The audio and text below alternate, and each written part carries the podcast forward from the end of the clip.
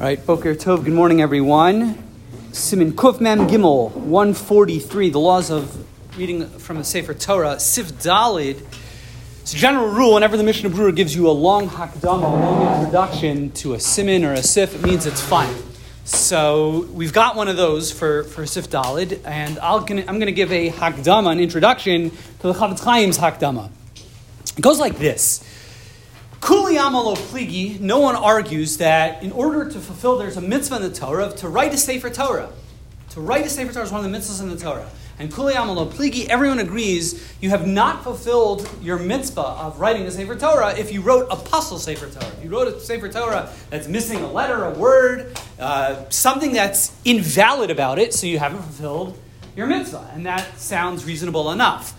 The question is, what about the requirement of reading from a Sefer Torah?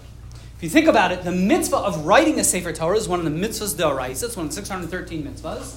The requirement of reading Torah readings, we've seen in the past, is almost always only rabbinic. It's only only midrabanan. Let's say to read on Monday and Thursday, on Shabbos. Almost all the time, it's only a midrabanan. So is the law the same? Meaning, if I only have a pasul Sefer Torah, Sefer Torah that's pasul, it's missing a letter, the letter's cracked in such a way that makes it 100% invalid, am I allowed to read from that Torah? So intuitively, I know I would think, of course not. It's not a Sefer Torah. We just saw, for those who've been participating, you're not allowed to go ahead and let's say read from a Chumash certainly not with the bracha is. It's all a community has is a chumash. You haven't fulfilled your, uh, you're not allowed to go ahead and recite the brachas of Torah, to call people up for making, to make an aliyah. Certainly you can't do that. So what's the difference between a chumash and a pasul sefer Torah? And the answer is there's a big difference. And the, the Aruch HaShulchan actually spells it out a little clearer. According to almost all of the Rishonim, Rashba, the Ran, and a whole host of Rishonim, the halacha is indeed you can't. You only have a pasul sefer Torah. You're not allowed to take it out and read from it. It's that's not you're not allowed to do that, and that's indeed how we paskin. The community only has a, a pasul sefer Torah, one may not go ahead one may not go ahead and take it out and read from it.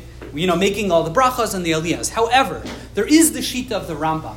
The Rambam is of the opinion that a pasul sefer Torah although you haven't fulfilled your mitzvah doraisa of writing a Sefer Torah with the a pasul Sefer Torah, you can go ahead and read from it publicly. Because after all, the din of reading from the Sefer Torah on a Shabbos, on a Monday, and a Thursday, that's only rabbinic. And granted, the Sefer Torah is pasul, it's good enough to fulfill the requirement of being enough of a Sefer Torah that you could read from it publicly. Now, we don't paskin like this Rambam, with one exception, and it's an important exception.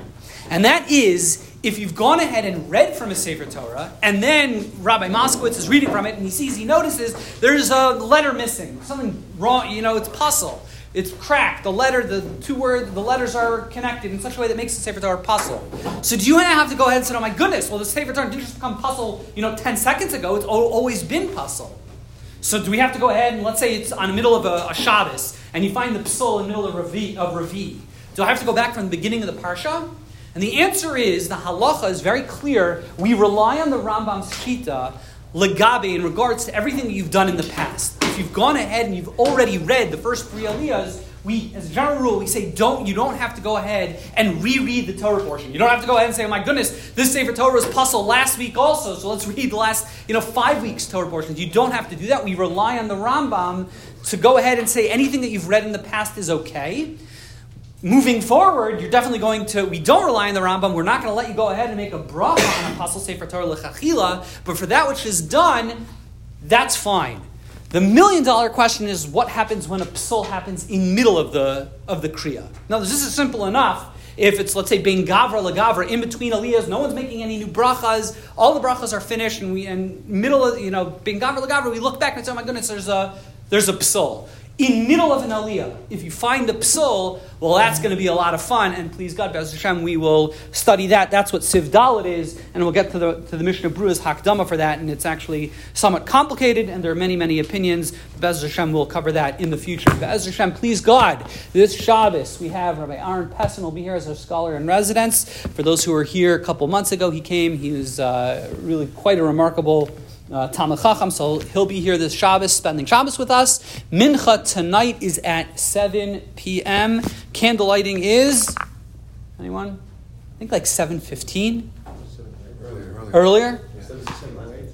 Oh, okay. I'm a week off. All right. Well, go check your calendars and make sure uh, not Machal Shabbos. All right. Everyone have a wonderful day.